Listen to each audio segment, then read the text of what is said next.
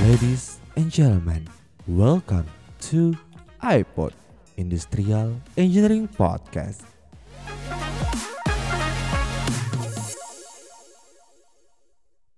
Halo semuanya, selamat datang di iPod Podcast Himpunan Mahasiswa Teknik Industri, Fakultas Teknik Universitas Hasanuddin. Di episode kali ini kita sudah kedatangan bintang tamu yang luar biasa, dan di sini kita akan membicarakan grow to be a leader atau bagaimana menjadi seorang pemimpin. Dan narasumber kita pada kali ini, beliau adalah demisioner Ketua Umum Badan Eksekutif Mahasiswa Universitas Hasanuddin periode 2019-2020 dan juga demisioner Ketua Umum Senat Mahasiswa OKFT-UH periode 2018-2019 serta demisioner Ketua Umum Badan Eksekutif Himpunan Mahasiswa Teknik Industri FTUH periode 2017 dan juga 2018. Please welcome Kanda Abdul Fatir Kasim, ST. Baik, Assalamualaikum Kak Fatir, gimana kabarnya Kak? Waalaikumsalam Indah, Alhamdulillah baik. Alhamdulillah. Bagaimana kabarnya? Alhamdulillah baik ya. Kak, iya Kak. Kalau boleh tahu gimana nih Kak kesibukan dari Kak Fatir akhir-akhir ini? Oh iya, jadi terkait dengan kesibukan, saya Alhamdulillah baru-baru balik dari kampung Inggris Pare Kediri ya, setelah belajar kurang lebih 3 bulan 2 minggu ya, belajar mengimprove kemampuan bahasa Inggris. Dan baru saja malam ini saya sampai ke kota tercinta, tentunya kota Makassar, untuk kembali menyapa adik-adik sekalian, khususnya adik-adik di Himpunan Mahasiswa Teknik Industri. Tentu himpunan ini tidak asing lah buat saya ya, saya juga terlahir dan berkembang di sini, melatih kepemimpinan di tempat ini, di himpunan ini, sehingga himpunan ini tentu sangat berjasa buat saya secara pribadi. Wah, luar biasa, terima kasih sekali Kak Fatir, baru saja sampai betul ya? Iya, Alhamdulillah. Ini yang makanya yang jemput saya ini teman-teman dari HMTI semua loh, dari bandara langsung ke lokasi untuk pengambilan rekaman podcast ya. Baik. Seperti yang saya sebutkan tadi, Kak Fatir sempat menduduki dan menjadi seorang pemimpin di organisasi-organisasi mahasiswa. Nah, yang saya ingin tahu dan teman-teman pendengar pastinya ingin tahu, apa sih Kak motivasi terbesar dari Kakak untuk mencalonkan diri maju sebagai pertama pemilihan Ketua Badan Eksekutif HMTI, lalu maju ke Senat Mahasiswa hingga Presiden BEM Unhas. Oke, baik. Jadi motivasi memimpin itu sebenarnya jadi sekedar informasi dulu ya, bahwa jejak karir kepemimpinan saya itu sebelum menjabat sebagai ketua himpunan pernah menjabat sebagai ketua Badan Musyawarah IPPM Pangkep Unhas. Jadi IPPM Pangkep Unhas itu adalah organisasi kedaerahan yang dihuni oleh mahasiswa Universitas Hasanuddin asal Pangkep. Jadi saya memulai karir kepemimpinannya di sana, di IPPM Pangkep Unhas di periode 2016-2017. Nah, selanjutnya saya lanjut ke jenjang karir kepemimpinan di tingkat jurusan yang kita kenal sebagai Himpunan Mahasiswa Teknik Industri. Dan Alhamdulillah dipercaya sebagai Ketua Umum Badan Eksekutif. Nah, ini sekedar informasi saja karena ini menjelaskan tentang jenjang kepemimpinan ya. Tentunya ada banyak informasi yang perlu untuk saya sampaikan. Ya, dengan harapan ini menjadi satu buah motivasi buat teman-teman untuk bisa memimpin organisasi juga ke depannya. Bayangkan waktu itu saja saya baru selesai LPJ di tataran organisasi daerah. Itu Sabtu Minggu. Nah, di Sabtu Minggu itu juga saya harus screening di Himpunan Mahasiswa Teknik Industri. Nah, Alhamdulillah screener yang waktu itu bertugas memberikan toleransi kepada saya untuk libur 2 hari dulu. Ya, karena alasan saya jelas, saya harus laporan pertanggungjawaban. Dan yang menyampaikan laporan pertanggungjawaban itu gak boleh diwakili, harus langsung ketuanya. Sehingga hal itulah yang menjadi alasan utama untuk saya sampaikan ke tim screener untuk saya LPJ dulu, kemudian lanjutkan screening di hari Seninnya. Jadi memang lanjut lagi proses kepemimpinan di tingkat jurusan, dalam hal ini HMTI. HMTI itu masih masuk di tahun 2017. Makanya di periode saya itu masih tercantum periode 2017. Nah, setahun setelahnya di 2018 bulan Agustus kalau tidak salah, alhamdulillah diberi kepercayaan lagi sebagai Ketua Umum Senat Mahasiswa Fakultas Teknik ya Universitas Hasanuddin 18-19. Dan di tahun berikutnya periode 2019 sampai 2020 alhamdulillah kembali dipercaya sebagai Ketua Umum BEM Universitas Hasanuddin. Nah, kalau mau dibilang motivasi sih ada banyak sumber lah yang menjadi motivasi ya, jadi bukan cuma teman-teman saja di sekitar saya, bukan cuma teman-teman dari teknis saja yang menyupport untuk menduduki posisi di tingkat BEM universitas, tapi tentu motivasi dari orang tua pun juga menjadi indikator penting kenapa kita harus mengambil keputusan menjadi seorang ketua. Bahkan dari sekian banyak pertimbangan-pertimbangan motivasi yang saya dapatkan, pertimbangan orang tua lah yang paling penting.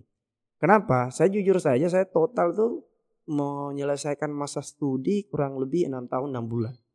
Ya, 6 tahun 6 bulan. Itu 6 tahun 6 bulannya kenapa sampai selama itu? Karena itu jenjang kepemimpinan dari, bayangkan dari 2016 sampai 2020. Kurang lebih 4 tahun. 4 tahun itu sama dengan masa jabatannya rektor. Jadi Ibu Duyia itu selaku rektor pun sejak saya masuk sampai akhirnya menyelesaikan masa jabatan itu saya sempat dapat lah gimana merasakan betul masa kepemimpinan Ibu rektor kita ya Prof Duyia. Ya, jadi ada banyak sumber motivasi termasuk dari diri kita, teman-teman kita, saudara kita, termasuk juga orang tua. Ya, seperti itu. Baik, luar biasa sekali. Mungkin gimana kalau cara Kak Fatir sendiri untuk manage waktu ya, kuliah dengan organisasi, terlebih lagi kita dari jurusan teknik, di mana jurusan teknik itu sangat berat ya Kak. Benar. Gimana menurut Kakak? Nah, jadi terkait dengan pembagian waktu. Nah, pembagian waktu kan kalau misalnya orang awam nih ya menangkap 6 tahun 6 bulan sambil ngurus organisasi, saya rasa nggak ada esensi pembagian waktunya karena masa studi itu 7 tahun aja.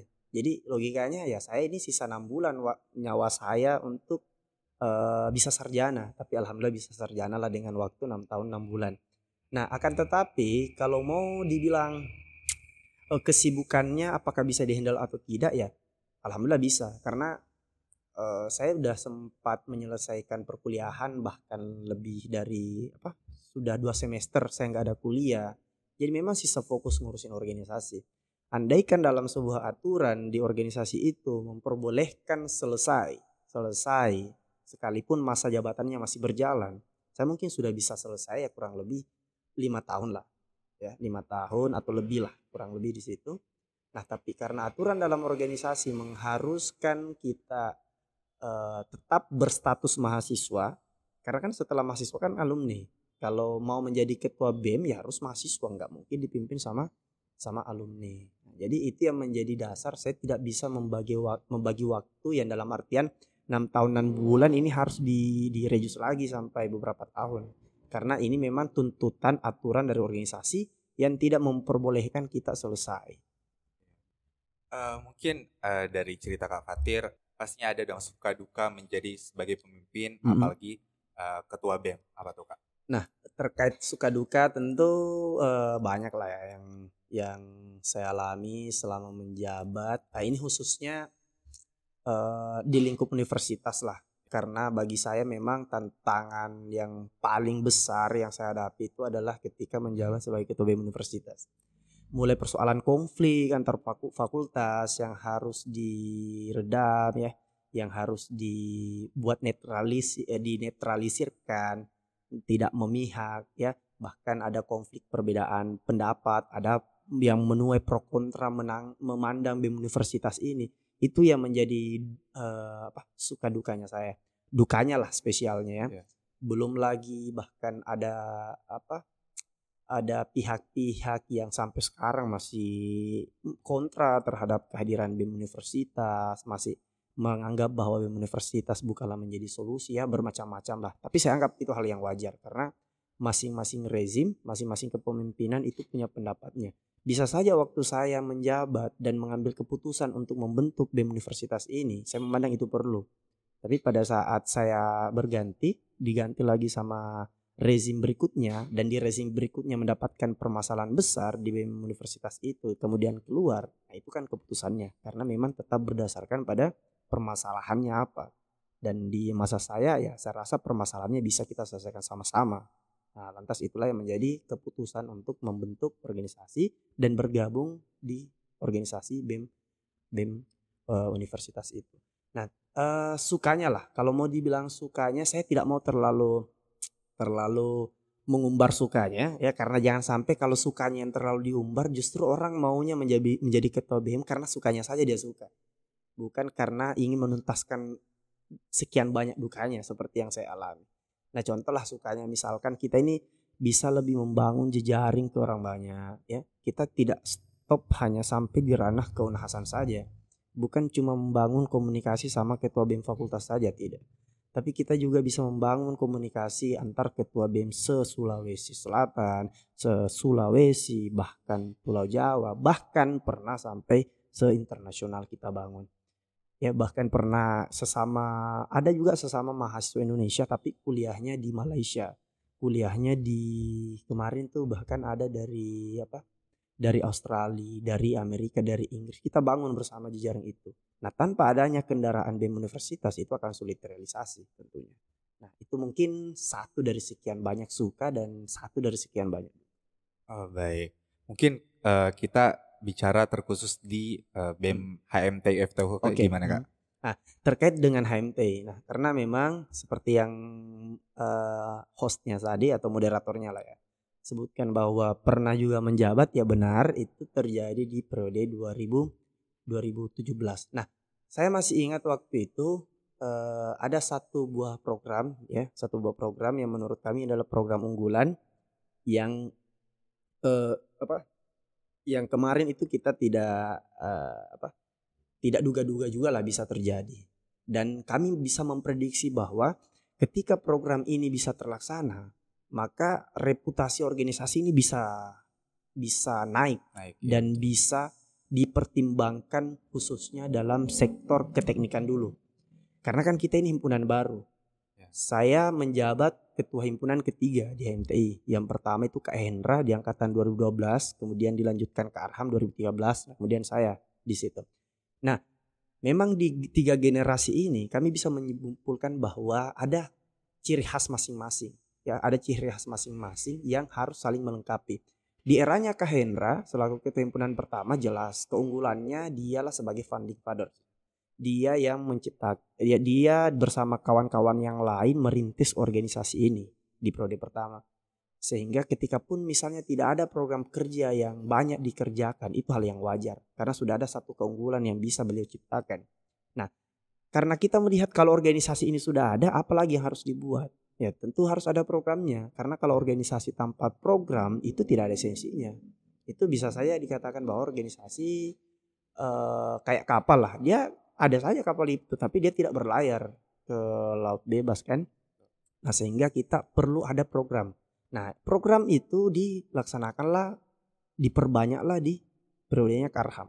Jadi ada banyak program kerja di situ. Ya, ada kegiatan-kegiatan penyambutan, kegiatan pengaderan, kegiatan pengabdian dan seterusnya. Nah, karena sudah ada program-program, nah kita coba filter lagi. Kalau program ini sama saja sama B, kemudian B nggak jauh beda sama C, ini tidak ada lagi keunggulan dalam hal program.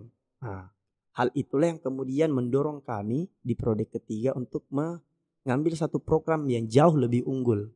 Apa itu program KSN? Apa KSN? Kegiatan skala nasional. Nah, itu sebenarnya program KSN itu sudah pernah direncanakan di eranya Karham. Tapi karena timeline-nya ya, yang waktu memang tidak bisa kita maksimalkan dan masa kepengurusan harus segera berganti, itulah yang kemudian dititipkan di periode kami. Kami pun waktu itu masih banyak lah yang merasa kayaknya belum siap lah kita ini bikin KSN di periode ketiga. Karena kalau mau berkaca misalnya sama himpunan-himpunan yang lain yang jauh lebih lama daripada HMTI, itu butuh waktu bertahun-tahun untuk bisa memberanikan diri membentuk kegiatan yang skala nasional. Nah, tapi waktu itu ya karena kita di teknik ini ditekankan bahwa anak teknik itu satu kali bicara. Nah, itu kan satu kali bicaraan yang kita rencanakan itu wujud satu kali bicaranya. Jadi kalau kita langgar, kita punya perkataan, dua kita langgar. Satu melanggar kultur, satu melanggar program kerja, dan itu akan ada sanksi administrasinya. Ya sudah, kita coba paksakan, kita coba berusaha, bismillah bisa selesai. Ya alhamdulillah bisa selesai hanya dalam kurun waktu tidak cukup 1 bulan. Waktu itu sudah banyak yang teman-teman yang merasa pesimis, nggak mungkin lah. 1 bulan kita mau kumpulkan puluhan juta itu hal yang sulit. Belum lagi link komunikasi kita dengan alumni masih terbatas, ya masih terbatas, dan kita juga belum ada persiapan percontohan bagaimana membentuk kegiatan nasional HMTI sebelumnya. Tapi karena dengan modal usaha dan doa, alhamdulillah itu bisa terrealisasi. Sehingga salah satu yang dikenal di eranya kami di periode ketiga itu adalah Constrain, atau kegiatan skala nasional HMTI itu. Wah, luar biasa sekali. Berarti kegiatan pertama Constrain itu di eranya kakak ya? Betul? Di alhamdulillah di eranya kami bersama dengan tentunya dengan pengurus-pengurus yang lain. Karena kalau cuma saya pasti nggak bisa, harus tetap ada keterlibatan pengurus dan panitia-panitia yang bekerja waktu itu. Oh ya, baik. Karena kami dari HMT FTUH sendiri sedang mempersiapkan Constrain 2022 nih. Oh iya, ya. Tentu. Bahkan kalau bisa, ini kan Constrain kan masih skala nasional. Iya kak. Ya cobalah kalau memang sudah 5 tahun terlewati, harus ditingkatkan lagi level kompetisinya. Karena ini masih skala nasional, alhamdulillah kemarin saja itu periode pertama kita itu sempat ragu loh. Ini yang mau ikut kira-kira siapa ya?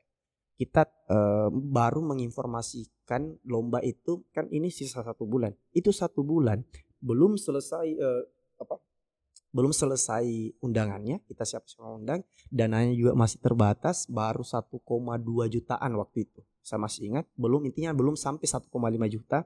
Sementara waktu sisa tidak lebih dari sebulan dan harus mengumpulkan puluhan juta, 50 juta waktu itu. Ya, tapi ya alhamdulillah pas kita informasikan ke kampus-kampus di Jawa itu banyak loh yang ikut, kampus-kampus besar. UB, UGM, kemudian ITB, dan ITB lah yang waktu itu sebagai pemenangnya. Baik, luar biasa. Makasih kak sekali lagi sarannya. Ya. Mungkin pandangan Kak Fatir sendiri, bagaimana sih cara mengukur agility seorang leader? Apakah hanya dengan measurement grade output nih, sehingga leader tersebut sudah dikatakan sebagai leader yang baik? Menjadi seorang leader yang baik menurut saya enggak. Memang banyak sih teori-teori kepemimpinan yang muncul. Ada yang mengatakan bahwa kepemimpinan itu lahir ada karena memang faktor keturunan. Karena dia adalah seorang anak raja, dia adalah seorang anak presiden, pasti anak-anaknya itu bakalan jadi pemimpin juga nantinya. Karena sudah ada faktor genetika yang terjadi antara orang tua untuk anaknya. Nah itu juga bisa dibenarkan karena di beberapa fakta di lapangan ya, yang orang tuanya seorang raja, orang tuanya seorang presiden, anak-anaknya pun ternyata menjadi pemimpin, kepala daerah lah di beberapa kabupaten atau di beberapa provinsi. Nah, tapi ada juga mengatakan bahwa pemimpin itu terlahir karena faktor lingkungan, karena dia memang ditempa di situ. Dia dibentuk oleh faktor lingkungan, oleh orang-orang di sekitarnya, sehingga hal itulah yang kemudian membuat dia menjadi seorang pemimpin. Nah, kalau saya tarik dari diri saya, ya inilah, nggak satu teori yang bisa saya percaya sepenuhnya, karena di satu sisi saya bahkan pernah mengintrospeksi diri saya kayak gitu kan. Kalau memang dominan sih ya, memang faktor dominannya karena faktor lingkungan. Kita banyak berinteraksi sama orang-orang yang kita tidak kenal, kita ajak kenalan. Kita sejak maba sudah sering ikut pengumpulan, karena pengumpulan itu di satu sisi membentuk karakter kita, ya di satu sisi juga itu akan menjalin silaturahim kita dengan banyak orang. Sehingga ketika sudah masuk ke ranah kontestasi politik kampus, orang yang kita harapkan bisa memilih kita itu bisa lebih banyak tentunya. Karena kita menganggap bahwa saya sudah kenal jauh sebelumnya. Saya tidak hadir pada saat saya ada kebutuhan. Saya tidak hadir pada saat saya ingin menjadi ketua. Tidak, karena saya sudah kenal sejak saya maba. Sehingga itu juga menjadi variabel penting untuk bisa dipilih menjadi seorang pemimpin. Karena ada mekanismenya untuk menjadi seorang pemimpin atau menjadi seorang ketua. Nah, saya pernah mentrospeksi diri. Kok saya ini suka saja ikut organisasi, suka saja mengabdi, suka saja bantu orang. Saya akhirnya lihat orang tua saya. Orang tua saya khususnya ibu saya itu walaupun usianya sudah tidak muda lagi gitu kan, tapi dia masih sering aktif, masih sering ikut dalam kegiatan organisasi-organisasi non-profit. Ya. Kayak seperti misalnya ibu saya dia aktif di Aisyah, kemudian bapak saya aktif di Muhammadiyah. Itu organisasi-organisasi yang tidak memberikan profit ke dia. Memang faktor pengabdian saja yang mendorong. Hal itulah yang saya lihat, oh mungkin ini dari situ juga. Salah satu faktornya karena orang tua suka dan aktif di kegiatan organisasi tanpa adanya digaji, tanpa adanya uang ya, tanpa adanya pemberian apapun itu yang besar, sehingga itulah yang diteruskan ke anak-anak. Ya, jadi kita juga bisa benarkan teori keturunan tadi yang tadi saya sampaikan. Ya. Baik. Jadi kita selanjutnya akan membicarakan tentang jika kakak berada dalam sebuah tim dan terdapat satu orang di dalam tim kakak yang seperti contoh gak pernah join rapat, as a leader, sebagai seorang pemimpin, apa yang akan kakak lakukan? Nah ketika ada kondisi seperti itu, semua itu kembali salahnya ketua. Salahnya ketua, kita gak bisa menafikan itu tetap salahnya ketua. Walaupun mungkin saya sudah sering datangi, saya sudah sering kasih tahu tapi tetap tidak mau. Pasti ada satu dan dua hal kenapa dia gak mau. Dan disitulah tanggung jawabnya kita sebagai seorang ketua. Nah, semakin banyak orang yang aktif berpartisipasi, maka di situ jugalah kita bisa ukur sejauh mana pengaruhnya seorang ketua. Karena ingat ya, seorang pemimpin itu dia bukan persoalan fisik, ya. Dia bukan persoalan karena dia pernah menjabat sebelumnya maka dia bisa lagi dikatakan seorang pemimpin. Tidak.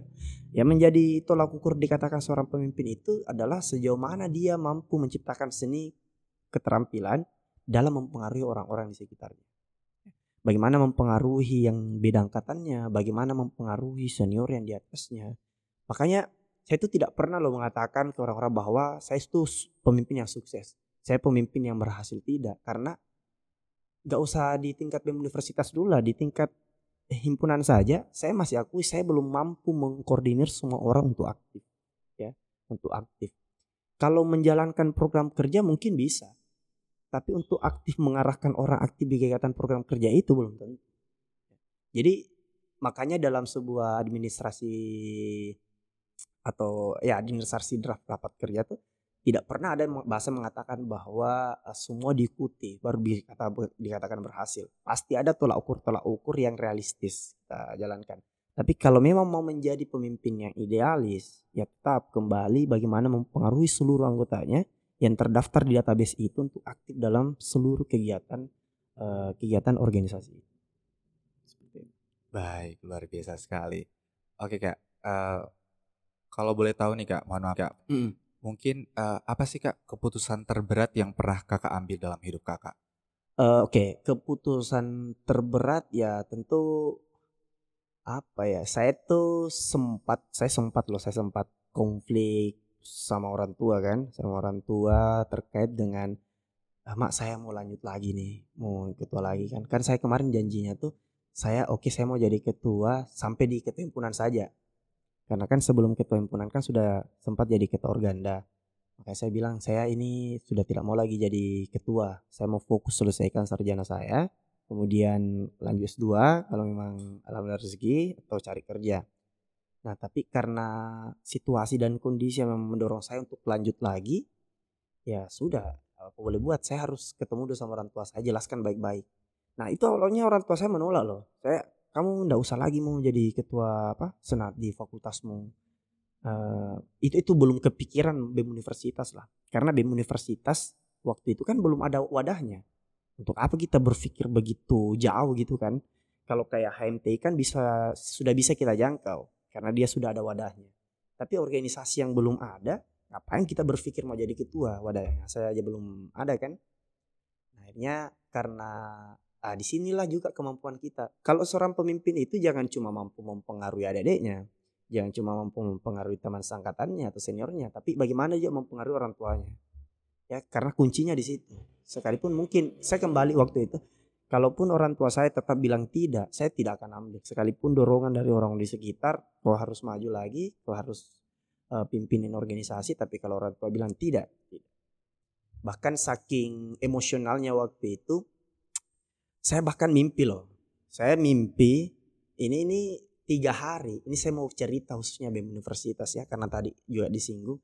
Itu 3 hari sebelum saya berangkat ke Malino, itu belum ada keputusan dari orang tua saya bahwa saya bisa maju dalam kontestasi politik. Akhirnya jam 1, jam 2, dini hari, setelah saya diskusi sama teman-teman, ya sudah saya harus pulang hari ini.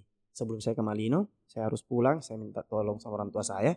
Nah saya pas sampai di Pangkep itu jam 3. Tidak mungkin lah saya mau bicara sama orang tua saya kan, dengan pembahasan seperti ini di jam-jam seperti itu. Akhirnya saya tunggu paginya, cuma saya tidak bisa tidur. Moderator saya tidak bisa tidur waktu itu. Saya gelisah sekali. Nih saya bilang lah, saya kayaknya sholat saya dulu lah. Saya sholat istihara ya, untuk mendapatkan petunjuk.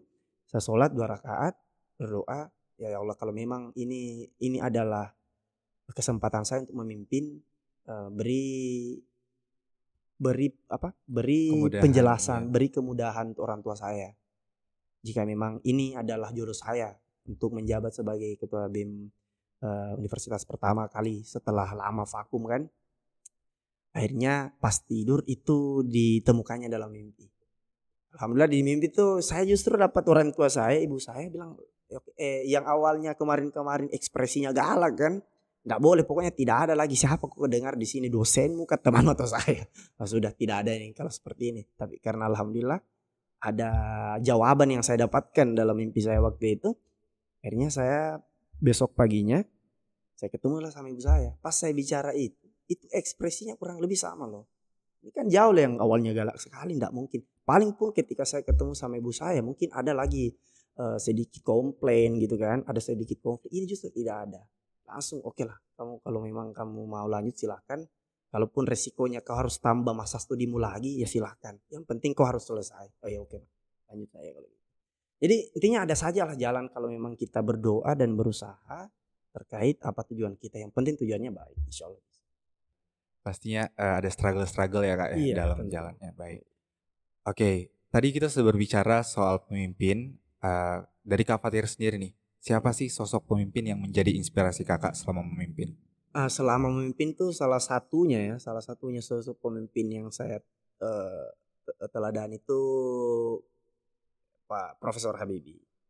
Profesor Habibie itu, atau yang Habibie yang lebih akrab kita sapa tuh, dia itu mengajarkan 3 hal penting dalam hidup kita, khususnya sebagai seorang mahasiswa ya.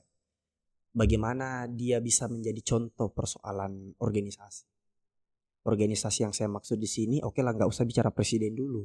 Beliau tuh waktu waktu melanjutkan studinya ke Jerman, dia adalah ketua PPI Jerman pertama. Jadi kayak ketua organdanya di Jerman untuk mahasiswa Indonesia. Dan itu diceritakan di film yang kedua kalau tidak salah, yang Rudy Habibie. Itu kan masa mudanya menceritakan beliau. Jadi dia memberikan kesan tersendiri untuk para pemuda bahwa pentingnya organisasi itu seperti ini.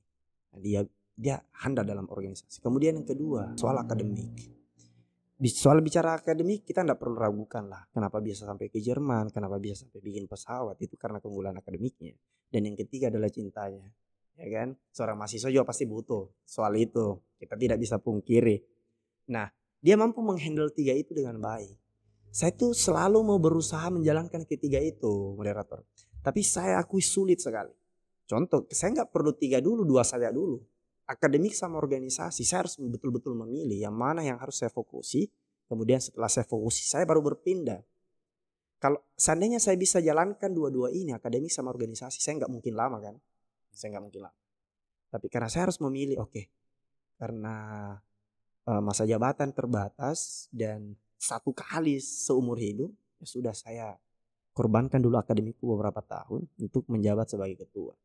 Nah, baru setelah selesai menjabat sebagai ketua, saya baru bisa fokus ke akademik dengan cara menyelesaikan studi dan mendapatkan gelar sarjana. Nah, setelah ini 2 selesai, saya harusnya fokus lagi soal cinta ini gimana ya. Saya kan gak pernah pacaran selama menjabat. Saya gak ada, saya punya pacar di situ selama menjabat sebagai ketua BEM.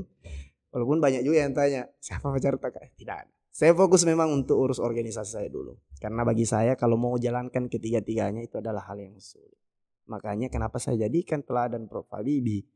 Karena kalau untuk apa coba saya teladani beliau kalau saya sudah sampai, saya sudah bisa capai. Nah, makanya targetlah hal yang belum kita capai supaya kita semakin termotivasi. Betul sekali, luar biasa.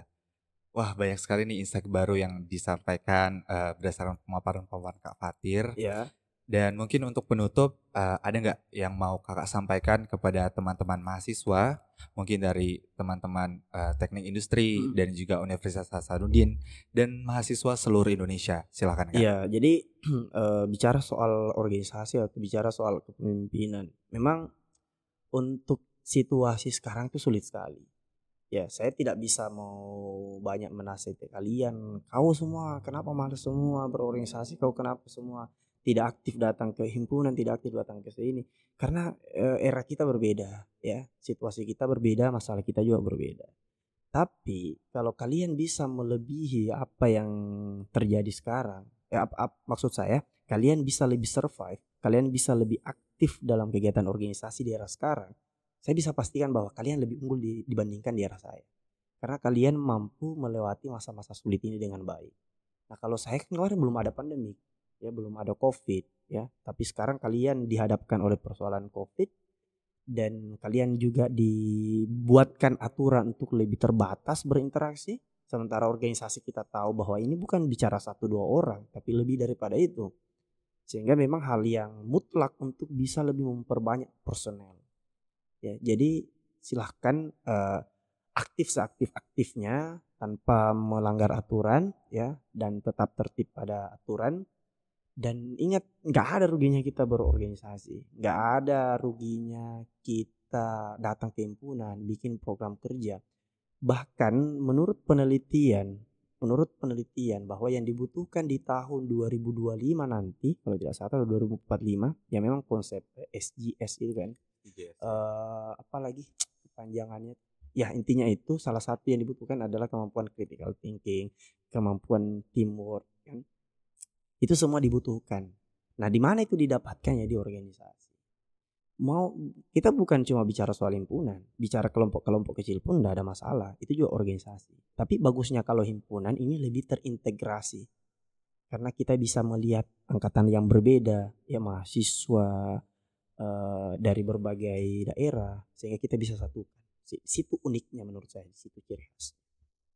Wah, luar biasa.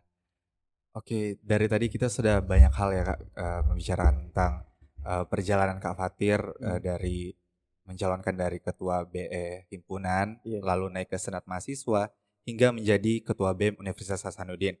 Dan pastinya banyak sekali hal-hal baru yang saya dapatkan dan juga teman-teman pendengar dapatkan.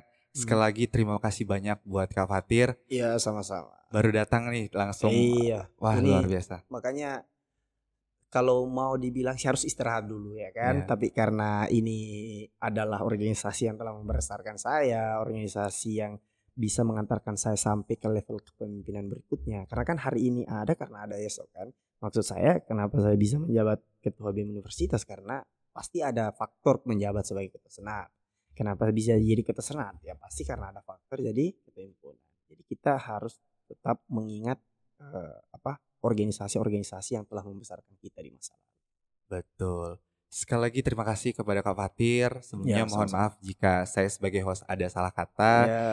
Dan untuk pendengar mohon maaf jika saya ada salah kata. Sekian dari episode perdana kali ini. Bicara mengenai Grow to be Leader. Sampai jumpa di episode berikutnya. Assalamualaikum warahmatullahi wabarakatuh. Waalaikumsalam warahmatullahi wabarakatuh.